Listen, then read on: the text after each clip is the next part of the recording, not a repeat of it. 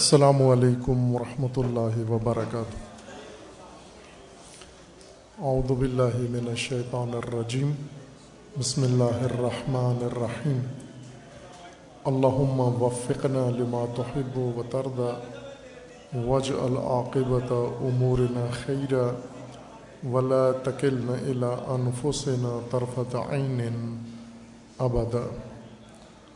رب ادخلنی مدخل صدق و اخرجنی مخرج صدق وج علی ملتن کا سلطان نصیرہ خدا ون تبارک و تعالیٰ کی بارگاہ میں شکر گزار ہیں۔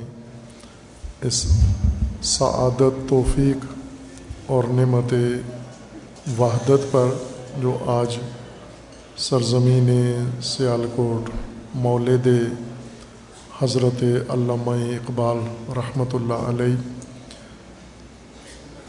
ہم سب کو یہ توفیق نصیب ہوئی ہے علماء کرام، مہمانان گرامی، اکابرین و قائدین زعما دانشوران اور مختلف طبقات سے تعلق رکھنے والے معزنی، معززین، آپ سب کا شکریہ بھی ادا کرتے ہیں کہ آپ نے یہ وقت دیا اس اہم موضوع کو اور خصوصاً آج یہ بات آپ نے ثابت کر دی ہے کہ سیالکوٹ کی سرزمین میں علامہ کی روح موجود ہے اور روح علامہ انشاءاللہ ہر پاکستانی، ہر مسلمان کے تن میں موجود ہے اور خصوصاً اہلیان سیالکوٹ اپنی اس مرشد اور پیشوا کی فکر کو زندہ رکھیں گے انشاءاللہ۔ اور قابل تحسین ہیں ہمارے یہ عزیزان، دوستان، جنہوں نے محنت کر کے، ہمت کر کے بائیں کے ملک میں سیاسی بحران ہے، انتشار ہے، فتنے کی فضا ہے، اور میڈیا میں غیر سنجیدگی شدت کے ساتھ ہے۔ ایسے میں یہ عزیزان، ان بھول بھلیوں میں نہیں الجھے۔ جدھر ہمیں شیطانی میڈیا اور شیطانی سیاست ساری قوم کو جنہوں نے مشغول کر دیا ہے، بلکہ ان سب سے ہٹ کر قرآن کے پیغام اور اپنے پیشوا نبی خاتم صلی اللہ علیہ وآلہ وسلم کے مشن کو یہاں پر زندہ رکھے ہوئے ہیں اور تجدید عہد کے لیے ہمیں بھی بلایا ہے اور آپ عزیزوں کو بھی جمع کیا ہے۔ وہی جو اس کانفرنس کا عنوان ہے تاز کن ب مصطفیٰ پیمان خیش یعنی اپنا عہد تجدید کر، دوبارہ باندھ اپنا عہد اپنے پیشوا کے ساتھ، اپنے امام کے ساتھ، اپنے رہبر کے ساتھ۔ دراصل آج امت نے یہاں جمع ہو کر اکابرین، علماء کی موجودگی میں اپنا عہد تازہ کیا ہے، تجدید کی ہے۔ اپنے نبی کے ساتھ کہ جو کچھ وہ اللہ کی طرف سے پیغام لائے تھے، ہم اس پر کاربند ہیں، پابند ہیں۔ اور جس طرح حضور نے جاہلیت کو ختم کر کے ہدایت پیش کی اور ان جوہلا کو ہدایت دے کر متحد کیا، امت واحدہ، امت وسط و خیر امت بنایا، آج خود امت کے اندر بھی اسی روح مصطفیٰ مصطفی کی ضرورت ہے جو ہمارے ان عزیزوں نے ہمیں موقع فراہم کر کے ثابت کر دیا۔ اور خصوصاً میں یہ اشارہ کروں گا کہ آج کا دن اہل پاکستان کے لیے اور خصوصاً اہلیان سیالکوٹ کے لیے بہت اہم ہے، چونکہ پاکستان کا فائنل کرکٹ میچ ہو رہا ہے، ورلڈ کپ کا۔ معلوم نہیں نتیجہ آیا ہے یا نہیں آیا ہے، ہار گیا ہے۔ چلو۔ پہلے ورلڈ کپ سے جو نصیب ہوا، اگلے سے بچ گیا۔ والے۔ اور سیالکوٹ میں ظاہر مرکز ہے۔ سیالکوٹ ہب ہے کرکٹ کا۔ بناتے بھی ہیں بلے گیندیں کھیلتے بھی ہیں اور اچھے اچھے کرکٹر بھی انہوں نے دیے ہیں۔ اب آج کل کے تو مجھے نہیں معلوم، وہ سابقہ جو کرکٹ کے بڑی شخصیت تھے ظہیر عباس۔ اللہ تعالیٰ نے صحت دے، بیمار ہو گئے تھے۔ انہوں نے سیال کوٹ کا ایک بڑا نام پیدا کیا تھا۔ یہ دوسرا سیمینار ہے یا دوسری کانفرنس ہے جو کرکٹ میچ کے دن پاکستانی ٹیم کے بہت اہم میچ کے دن ہو رہا ہے۔ آج سے کئی سال پہلے، مجھے یاد نہیں ہے وقت، لیکن شاید کو پندرہ سال یا بیس سال پہلے کی بات ہے، یا اس سے بھی شاید تھوڑی پہلے کی بات ہو۔ جوانی کا زمانہ تھا ہمارا۔ سیالکوٹ میں تبلیغ کا سلسلہ شروع کیا تھا سیمینارز کی صورت میں۔ یہی ہمارے دوستان جنہوں نے آج یہ نورانی محفل سجائی ہے، یہی ان علمی محافل کا انتظام کرتے تھے اور وہ اتفاقاً توحید کا موضوع تھا، سیمینار کا موضوع تھا، توحید۔ اور اس دن بھی میچ کا دن آ گیا، بہت اہم میچ تھا۔ اور کچھ ہمارے جو دوستان تھے جو سیمینار میں بھی تھے اور میچ کے بھی وہ دل دادا تھے، ان سے میچ چھوٹ گیا۔ تو انہوں نے بہت اعتراض کیا شدید قسم کا، بلکہ بعض نے تو اٹھ کے خود وہیں پر کیا کہ آج کیوں رکھا گیا یہ سیمینار توحید کے موضوع پر۔ یہ غیر ضروری موضوع کیوں چھیڑا گیا یہاں پر؟ اتنے اہم دن۔ اور بلکہ بعضوں نے تو کہا کہ یہ پاکستان کے خلاف بڑی گہری سازش ہوئی ہے آج۔ کہ کرکٹ کے دن توحید کا سیمینار رکھا۔ ایک وہ دن تھا اور ایک آج کا دن ہے کہ آج بہت حساس میچ تھا اور سیال کوٹ والے شائق ہیں کرکٹ سے وابستہ ہیں، لیکن انہوں نے نہ اقبال کو بلایا ہے اور نہ اسلام کو، نہ نبی اکرم کو اور نہ رسول اللہ کے ساتھ اپنے عہد کو بھولے ہیں۔ اور تجدید کے لیے آج آپ تشریف لائے ہیں۔ جب ہم راستے میں آ رہے تھے تو کچھ لوگ یہاں سے میسج کر رہے تھے کہ ہمارا ذہن بنانے کے لیے کہ آپ آئیں تو ممکن ہے جمعیت نہ ہو پبلک نہ ہو، مہمان نہ آئیں۔ اور تاکہ ہم آئیں تو حیرت نہ ہو، ہمیں نہیں ہوتی ہمیں حیرت اس قسم کی، بلکہ بہت خوشی بھی ہوئی ہے اور آپ سب قابل تحسین ہیں۔ اور پاکستان کو اللہ کرکٹ میں بھی کامیابی دے، لیکن معیشت میں زیادہ مستحکم کرے اللہ تعالیٰ اس کو۔ اور سیاست پائیدار ہو اور حکمران دیانت دار ہوں، اس کے اور ملت بیدار ہو اور امت وفادار ہو پاکستان کی انشاءاللہ۔ کرکٹ ہار بھی گئے تو کوئی نقصان نہیں ہوا۔ دین بھول گئے تو بہت نقصان ہوگا۔ وحدت بھول گئے تو بہت نقصان ہوگا۔ اگر اپنا ملک کمزور کر بیٹھے، بہت بڑی گہری خیانت ہو رہی ہے پاکستان کے ساتھ۔ اس وقت جاری ہے یہ خیانت کہ ایک ساتھ جو کام ہو رہے ہیں عزیزان، آج کی میں محفل کا مقصد و پیغام سنا رہا ہوں کہ اس وقت پاکستان کے ساتھ جو کچھ ہو رہا ہے، ملک کے اندر اسی طرح کا کام ملک سے باہر بھی ہو رہا ہے۔ ملک کے اندر یہ کام ہو رہا ہے کہ سیاسی ابتری شدت اس کے اندر، قوم کے اندر تقسیم پھوٹ اور نفرت اور معیشت، دیوالیہ، تباہ اور ملک کمزور، فوج بدنام دفاع غیر مضبوط، غیر محفوظ، یہ سارے کام جب ہو جائیں گے اور ہو گئے ہیں، اب باہر کی ٹیم کا کام شروع ہونا ہے۔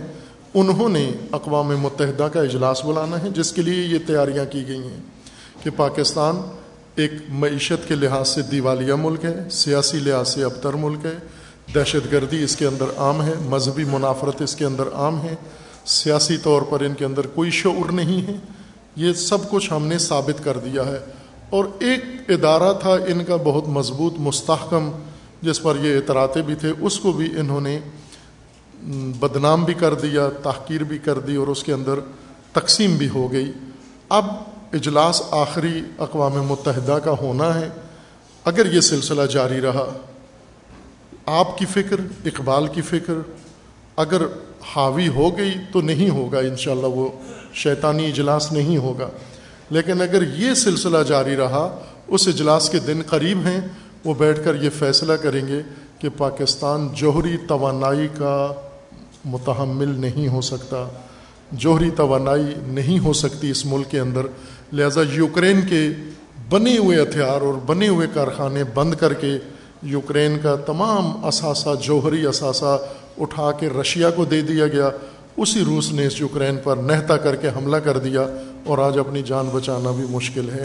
اور اس کے لیے ہندوستان میں مکمل تیاری ہے کہ جس دن پاکستان سے جوہری طاقت ختم ہوگی، مودی نے پہلے اعلان کیا ہوا ہے اور اس کی پیچھے جو شدت پسند تنظیم ہے شیو سینا، انہوں نے کہا ہوا ہے کہ تاریخ دی ہوئی ہے کہ اس تاریخ تک، انہوں نے دو ہزار پچیس کا کہا ہوا تھا دو ہزار پچیس میں متحدہ ہندوستان ہوگا، پاکستان ہندوستان نہیں ہوگا، یہ انہوں نے اپنے میڈیا میں اعلان کیا ہوا ہے۔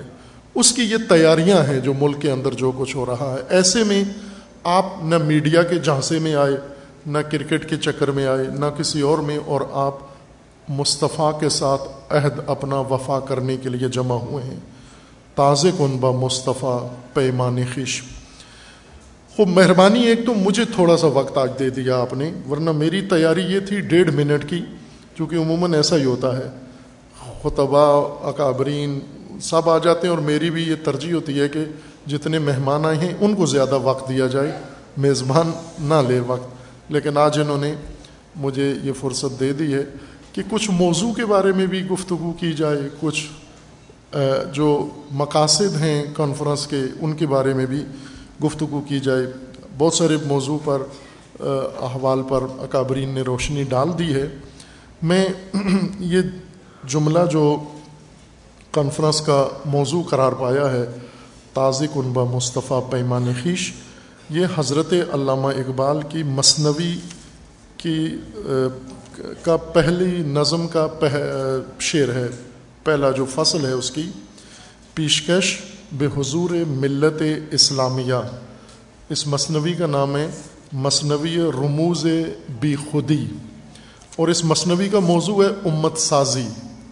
پہلی مصنوی تھی اسرار خودی، اس کا موضوع تھا خودی، خود سازی، انسان سازی، فرد سازی۔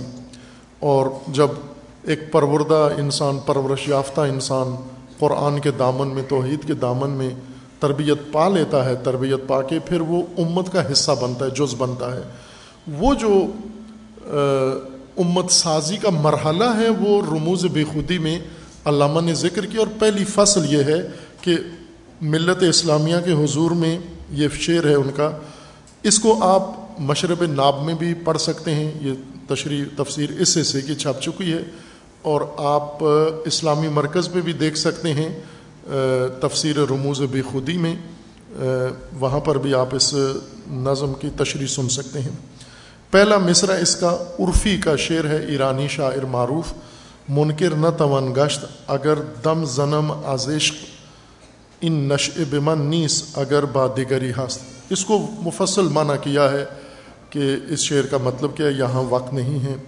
علامہ اپنا کلام یوں شروع فرماتے ہیں، اے ترا حق خاتم اقوام کرد، بر تو ہر آغاز را انجام کرد۔ کہ یہ مطلب مجھے یاد ہے، شاید میں پچھلے سال بھی عرض کر گیا تھا آپ کی خدمت میں کہ علامہ نے تین طرح کی خاتمیت ذکر کی ہے۔ خاتمیت دین، خاتمیت نبوت اور خاتمیت قوم۔ اللہ نے تین خاتمیت، تین طرح کی خاتمیت مقرر کی ہے۔ اسلام خاتم الادیان ہے رسول اللہ خاتم الانبیاء ہیں اور مسلمان امت مسلمہ خاتم الاقوام ہے یہ پوری ترکیب ہے، ایک مسلس ہے۔ صرف ختم نبوت سے بات مکمل نہیں ہوتی، ختم دین بھی اس کے اندر حصہ ہے اس کا اور ختم امت بھی اس کے اندر حصہ ہے۔ ان کی تشریح علامہ نے کی ہے۔ ہم جس لائن پر ہمیں چڑھا دیا جائے مولانا لوگوں کی یہ خصوصیت ہے کہ لکیر جہاں کھینچ دو، یہ اس پہ چلتے رہتے ہیں۔ لیکن خود اپنے لیے لکیر بنا نہیں سکتے۔ علامہ چونکہ نہیں تھے مدرسے کے پڑھے ہوئے، لہٰذا وہ لکیر سے ہٹ کر بھی چل پڑے۔ اور انہوں نے یہ فرمایا، اے تو حق خاتم اقوام کرد اور یہ حدیث کا ترجمہ ہے۔ اس مضمون کی حدیث ہے، رسول اللہ نے فرمایا تھا کہ آپ خاتم الانبیاء، خاتم الامم ہیں آپ۔ برتو ہر آغاز را انجام کرد۔ جو بھی اللہ نے سلسلہ ہدایت کا، بشریت کا شروع کیا ہے، اس کا انتہا آپ ہیں۔ اس کا اختتام آپ ہیں یعنی یہ امت ہے۔ اے مثال انبیاء پاکان تو آپ کے جو پیشوا ہیں بزرگان، یہ بھی حدیث کا ترجمہ یہ پوری نظم، یہ علامہ کی مصنوی یہ قرآن ہے، مکمل قرآن ہے، اور حدیث ہے، رسول اللہ صلی اللہ علیہ وآلہ وسلم کے فرامین ہیں۔ ایک جملہ بھی ایسا نہیں ہے جو علامہ نے کہیں اور سے لیا ہو۔ قرآن اور حدیث کا ترجمہ ہے جیسے منظوم شکل میں پیش کر رہے ہیں۔ ہر جملے کے پیچھے ایک نس موجود ہے۔ اے مثال انبیاء پاکان تو، حدیث ہے کہ میری امت کے علماء بنی اسرائیل کے انبیاء کی مانند ہیں۔ علماء و امتی کا انبیاء بنی اسرائیل، یہ رسول اللہ کا فرما اسی کا ترجمہ ہے۔ اے مثال انبیاء پاکان تو ہم ہم گرے دلہا جگر چاکانے تو وہ کون تھے جو دلوں کو جوڑنے والے تھے ہم گرے دلہا جدا دل ٹوٹے ہوئے دل کو ایک دوسرے کے ساتھ ہم آہنگ کرنے والے اور ہم گرا بنانے والے تھے۔ از نظر بر حسن ترسا زادے اے نظر بر حسن ترسا زادے اے ذرا اے کعب دور افتادے اے ملت تجھے کیا ہو گیا ہے؟ تو ترسا زادے سے اتنا متاثر ہے۔ ترسا کہتے ہیں مسیحی کو یعنی یورپ، مراد یہ ہے مغرب۔ تو مغرب کی نسل اور نسل انگریز سے اتنا متاثر ہے، اس کے حسن پر نظریں جمائی ہوئی ہیں۔ تو عاشق بن گیا ہے یورپ کا۔ ازرا ایک کعبے دور افتا دے تو نے کعبہ سے نظریں ہٹا کے یورپ پہ لگا لی ہیں، مغرب پہ لگا لی ہیں تو۔ جبکہ تیرا قبلہ تو اللہ نے کعبہ بنایا تھا اور کعبہ کو بھی علامتی قبلہ بنایا تھا۔ اصل قبلہ تیرا توحید تھا۔ وہ بیت توحید ہے جس کی طرف تو نے رخ کرنا ہے۔ اے فلک، مشت غبار کو یہ تو اے فلک، مشت غبار کو یہ تو یہ جو جتنی کائنات ہے، اللہ نے جو تیرے لیے بنایا ہے نظام اس نظام کے کوچے کی گرد ہے یہ سارا نظام فلکی۔ تیرے لیے جو اللہ نے عظمت کا مقام بنایا ہے، یہ تمام نظام فلکی اس کے لیے ایک گرد ہے۔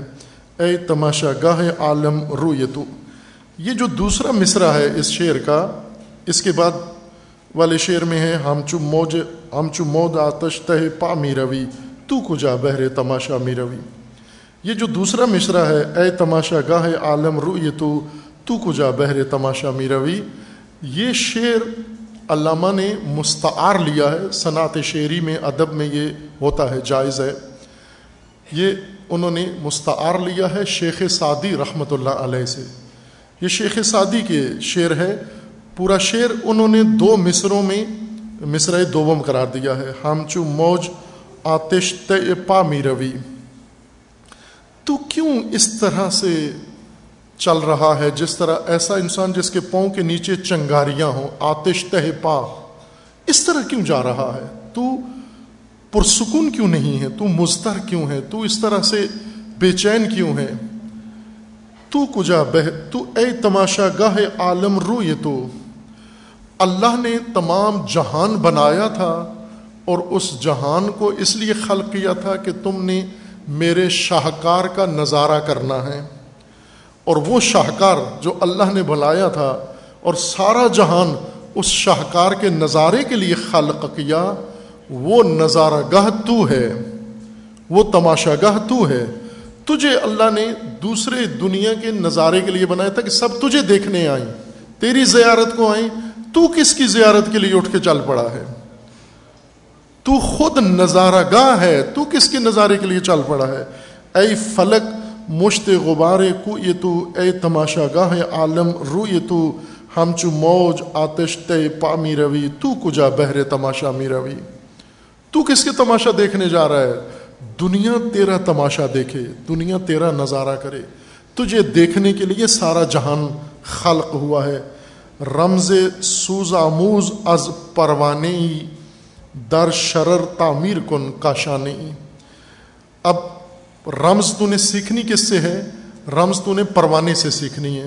جو شمع کے گرد آتا ہے اور شمع کے گرد آ کے طواف کرتا ہے اور پھر اسی شمع کی روشنی میں جل جاتا ہے۔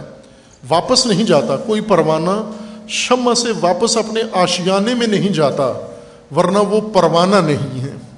اگر پروانہ ہے، اگر عاشق ہے، عاشق جب اپنے معشوق کے شعا میں آ جاتا ہے، اس کی روشنی میں آ جاتا ہے اس کے شعلہ نور میں جب آ جاتا ہے، پھر وہ شعلہ نور اس کو واپسی کے قابل نہیں چھوڑتا۔ اقبال فرماتے ہیں کہ تو عاشق ہے۔ اگر عاشق ہے تو پروانے سے رمز سوز، جلنے کی طرز ادب تو پروانے سے سیکھ۔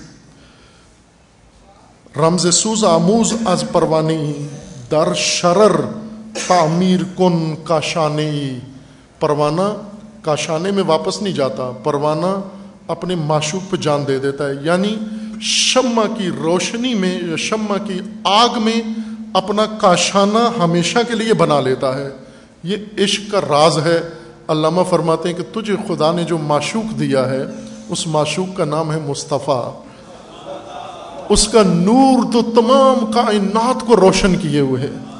تمام کائنات کو، تمام ملک و ملکوت کو اس نے روشن کیا ہوا ہے۔ دو جہان کو اس نے روشن کیا ہوا ہے۔ تو اگر اس کا عاشق ہے، تو پھر اپنے کاشانے سے نکل نور مصطفیٰ میں آ اور اسی شرر میں، اسی عشق میں اپنا کاشانہ وہیں پہ بنا لے۔ واپس نہیں پلٹنا تو نے۔ اگر واپس پلٹ گیا، تو تو پروانہ نہیں ہے۔ تجھے وہیں پہ اپنا کاشانہ بنانا ہے۔ اب کیا کر تو؟ طرح عشق انداز، اندر جان خیش۔ طرح عشق انداز، اندر جان خیش تاز کن با مصطفیٰ پیمان خیش۔ طریقہ یہ ہے، طرح عشق انداز۔ اب تیرے اندر کیا ہے؟ تیرے اندر جن چیزوں نے گھر کر لیا ہے، جیسے خالی گھر ہو، اس کے اندر مکھیاں آ جاتی ہیں، مچھر آ جاتے ہیں، حشرات آ جاتے ہیں، اور جانور آ جاتے ہیں، رینگنے والے جانور، چلنے والے جانور۔ خالی کمرے ہر گھر میں ہوتے ہیں جہاں کم استعمال ہوتا ہے، تو وہاں پر آپ دیکھیں مکڑیاں آ جاتی ہیں، جالے بن جاتے ہیں۔ اور پھر کچھ عرصے بعد اس کو کھولیں، وہ اتنا ڈراؤنا اور خوفناک ہوتا ہے کہ وہاں پر کسی انسان کو جاتے ہوئے بڑا خطرہ محسوس ہوتا ہے کہ میں یہاں کہ کیوں جاؤں۔ اندر ممکن ہے سانپ بھی آ جائیں، چوہے بھی آ جائیں، اور بہت ساری چیزیں خالی گھر کے اندر آ جاتی ہیں۔ اقبال فرماتے ہیں کہ اپنا دل اس طرح سے نہ کر کہ تیرے دل کے اندر شہوتیں بھی آ جائیں، خواہشات بھی آ جائیں، حوث بھی آ جائیں، نفرتیں بھی آ جائیں اور لذتیں بھی آ جائیں۔ ہر چیز تیرے دل میں اندر آ کے گھیرا کر لے، گھر بنا لے اور تو اس کے اندر بیٹھ کر اپنے گھر کو جو حرم خدا ہے، تو اس کو ان آصیبوں کا گھر بنا دے تو۔ اس کو خالی کر۔ اس کا شانہ دل کو خانہ دل کو خالی کر، صفائی کر۔ کس کے لیے؟ طرح عشق انداز اندر جان خیش۔ عشق کے لیے خالی کر اس کو۔ عشق اس کے اندر آ جائے۔ باقی ہر چیز نکال دے۔ طرح عشق انداز یعنی عشق کا نقشہ اس کے اندر عملی کر تو، طرح عشق انداز اندر جان خیش۔ اپنے دل میں، اپنی جان کے اندر عشق کی لو جلا، تازے کن با مصطفیٰ پیمان خیش۔ اور پھر اٹھ۔ اس حبیب کے ساتھ جسے اللہ نے فقط تیری ہدایت کے لیے بھیجا ہے، ان کے ساتھ اپنا پیمان، عہد و پیمان تازہ کر، تجدید کر۔ وہ جو ابھی آج آپ نے کیا ہے، اور ہمارے ان دوستوں نے ہم سب کو یہ موقع دیا ہے۔ خاطرم اصحبت ترسا گرفت، تا نقاب رو یہ تو بالا گرفت۔ علامہ فرماتے میں گیا یورپ کی حسن کے کشش میں، یورپ کے علم کی روشنی کے چکر میں، جب وہاں گیا صحبت ترسا، جب میں نے مغرب کی صحبت اختیار کی، بیٹھا ان کی محفل میں، تو میرا دل بجھ گیا۔ میرا دل بجھ گیا، مر گیا میرا دل۔ تا نکاب رو یہ تو بالا گرفت۔ اس مرے ہوئے دل کے اندر وہیں پر، اس محفل نے میرا دل مار دیا۔ اور وہیں پر نور مصطفیٰ میرے دل میں آیا اور نقاب اتری اور یہ اس نور نے میرا دل روشن کر دیا۔ ہم نوا از جلوے اغیار گفت، داستان گیسو اور رخسار گفت۔ میرے ساتھی، اغیار کے نغمے سناتے تھے مجھے۔ وہ روزانہ اغیار کے گیت گاتے تھے، اغیار کے فضائل پڑھتے تھے۔ ان کے گیسو، بال زلفیں اغیار کی زلفیں اور اغیار کے رخسار اور اغیار کے رخسار پہ بنے ہوئے خال کے قصیدے پڑھتے تھے، بردر ساکی جبین فرسود فرسود او کس سے یہ کس سے یہ مغزادگان پیمود او۔ یہ دوسرے شاعروں کی بات کر رہے ہیں کہ یہ سب ان کے در پر چوکھٹ پہ سجدے کر کے اور پیشانیاں ٹیک کے اور ان کی مد و سرا کر کے اور ان سے کسی معاوضے کی امید میں بیٹھے ہوئے تھے، لیکن من شہید تیغ آبرو تو ام، خاکم و آسود یہ کو یہ تو ام، لیکن میں تیرے کوچے کا شہید ہوں، تیرے حسن کا شہید ہوں۔ کیوں تیرا اتنا عاشق ہوں؟ یعنی اقبال امت کے عاشق کیوں ہیں؟ چونکہ امت رسول کی عاشق ہے، مصطفیٰ کی عاشق ہے۔ کتنی خوبصورتی ہے اس کے اندر۔ ہم سب کو عشق ہے نا رسول اللہ کے ساتھ۔ خوب جب مجھے پتہ چل جائے کہ یہ بھی رسول اللہ کا عاشق ہے، میں جس کا عاشق ہوں، یہ بھی اسی کا عاشق ہے۔ پھر انسان کا رویہ اس کے ساتھ کیسے ہونا چاہیے؟ پھر کیسے ہونا چاہیے کہ یہ تو میرے معشوق کا عاشق ہے، میں جس در کا عاشق ہوں، یہ بھی اسی در کا عاشق ہے۔ تو جب یہ بھی اسی در کا ہے، یہ بھی اسی محبوب کا عاشق ہے، تو پھر مجھے میرا رویہ اس کے ساتھ کیسے ہونا چاہیے؟ پھر میں کوشش کروں یہ زمین پہ نہ چلے، بلکہ میں اسے اٹھا کے اپنے سر پہ بٹھا لوں۔ کیوں؟ کہ یہ میرے معشوق کا عاشق جا رہا ہے۔ ایک مسلمان دوسرے مسلمان کو کیا کرے؟ یہ نگاہ کرے کہ یہ کس کا عاشق ہے، یہ کس کا امتی ہے؟ یہ اس کا ہے جس کے نور نے میرے دل کے اندر شمع جلائی ہے۔ من شہید تیغ آبرو تو ابرو، یہ بویں بناتے ہیں نا، آج کل تو مرد بھی بناتے ہیں، عورتیں تو بناتی ہیں، اور ان کی ضرورت ہے بنانا چاہیے ان کو۔ اگر نہ بنائیں تو ڈرونی ہو جاتی ہیں وہ۔ لیکن مردوں کو مردانگی اچھی لگتی ہے۔ مرد کی وجاہت، مردانہ وجاہت ہونی چاہیے، داڑھی ہونی چاہیے، مونچھ ہونی چاہیے، ابرو پورا ہونا چاہیے، جیسا بنایا ہے اللہ نے۔ پوری مردانگی ہونی چاہیے اس کے۔ اور عورت کو وہ اپنا خاص عنوان بنانا چاہیے۔ تو ابرو جب بناتے ہیں، اب مرد بناتے ہیں، عورتیں بناتی ہیں، تو اس کو جو حالت بناتے ہیں، یہ شادی والا حال ہے، یہاں یہ کام ہوتا ہوگا، یہاں کہیں قرب و جوار میں بیوٹی پارلر ہوگا۔ ابرو بنانے کا طریقہ یہ ہوتا ہے کہ اس کو تلوار کی شکل دی جاتی ہے۔ دیکھا ہوا نا؟ بنایا بھی ہوگا، دیکھا بھی ہوگا۔ اس کو تلوار کی شکل بھی، شاعروں کے لیے یہی تمثیل بن جاتی ہے۔ اور علامہ فرمے من شہید تیغ آبرو تو مجھے کس نے شہید کیا تیرے کوچے کا؟ اس تلوار نے. تیری آبرو کی تلوار سے میں شہید ہوا ہوں. تیری آبرو یعنی امت کی ابرو کی تیغ سے میں شہید ہوا ہوں. خاکم و آسودے کو یہ تو میں مٹی ہوں اور میری مٹی بہت آسودہ مٹی ہوں، کیونکہ تیرے کوچے میں پڑی ہوئی ہوں. علامہ فرماتے میں مٹی ہوں. اور بہت پرسکون مٹی ہوں میرا سکون کس وجہ سے ہے؟ چونکہ امت اسلامیہ کے کوچے کی مٹی ہوں میں، اس لیے بہت پرسکون ہوں میں۔ استائش گستری بالا ترم، پیشے ہر دیوان فرو، نہ آیت سرم سخن آئین سازم کردہ ان و سکندر بی نیازم کردہ ان بار احسان برنت آبد گردنم، در گلستان غنچ گردت دامنم۔ سخت کوشم مثل خنجر در جہان، آب خود می گیرم ز سنگ گران. گرچہ بہرم موج من بی تاب نیس بر کف من کا سے گرداب نیس پر پردے رنگم شمیمی نیستم، سید ہر موج نسیمی نیستم. در شرار آباد ہستی اخگرم، خلعتی بخشد مرا خاکسترم. بر درد جانم نیازا ورداس ہدیہ سوز و گدازا ورداس آز آسمان آبگوں یم می چکت بر دل گرم، گرمم دما دم می چکت۔ منز جود باریک تری می سازمش، تاب سہن گلشنت اندازمش۔ زن کہ تو محبوب یار ماستی۔ کیوں میں یہ تیرے لیے متوازی ہوں؟ یہ امت کے لیے سارا خطاب ہے۔ وقت نہیں تھا، میں نے فارسی پڑھ دی ساری۔ آخر میں وہ نقطہ جو میں نے پہلے بیان کیا تھا، میں امت کے سامنے اتنا منکسر، اتنا عاجز کیوں ہوں؟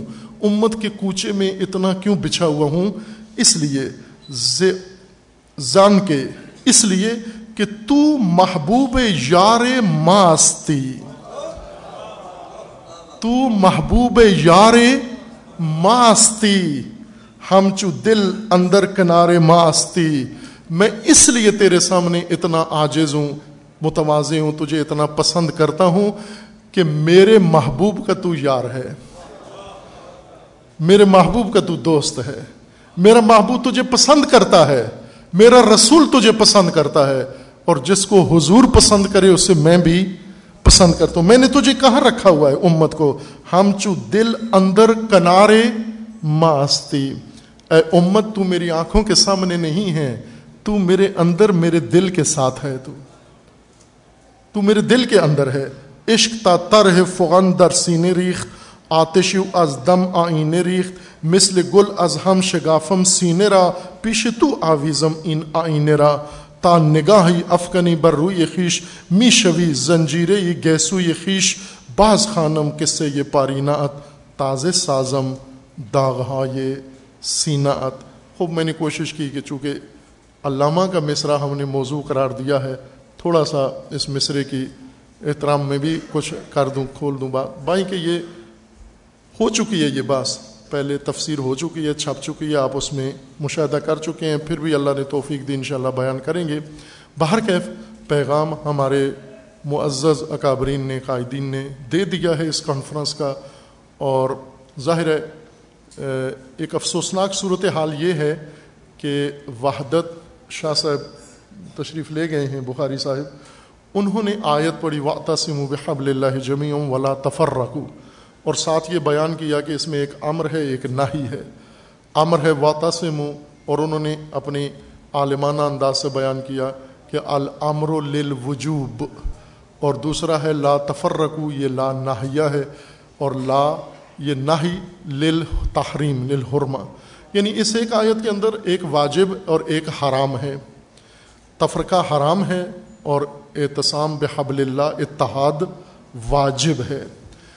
اب عملی صورت ہماری دیکھیں کہ ہم واجب کے مقابلے میں کیا عکس العمل دکھاتے ہیں اور حرام کے بارے میں۔ حرام اتنا مقدس بن چکا ہے، حرام اتنا عام ہو چکا ہے، حرام سب کا پسندیدہ ہو چکا ہے تفرقہ۔ ہر مسلک والا کب خوش ہوتا ہے جب اس کے اندر بیٹھ کر تفرقے کی باتیں کی جائیں۔ جب اس کے اندر بیٹھ کر دوسرے مسلک کی دل آزاری کی جائے۔ تو یہ حرام سے کیوں ہم خوش ہوتے ہیں؟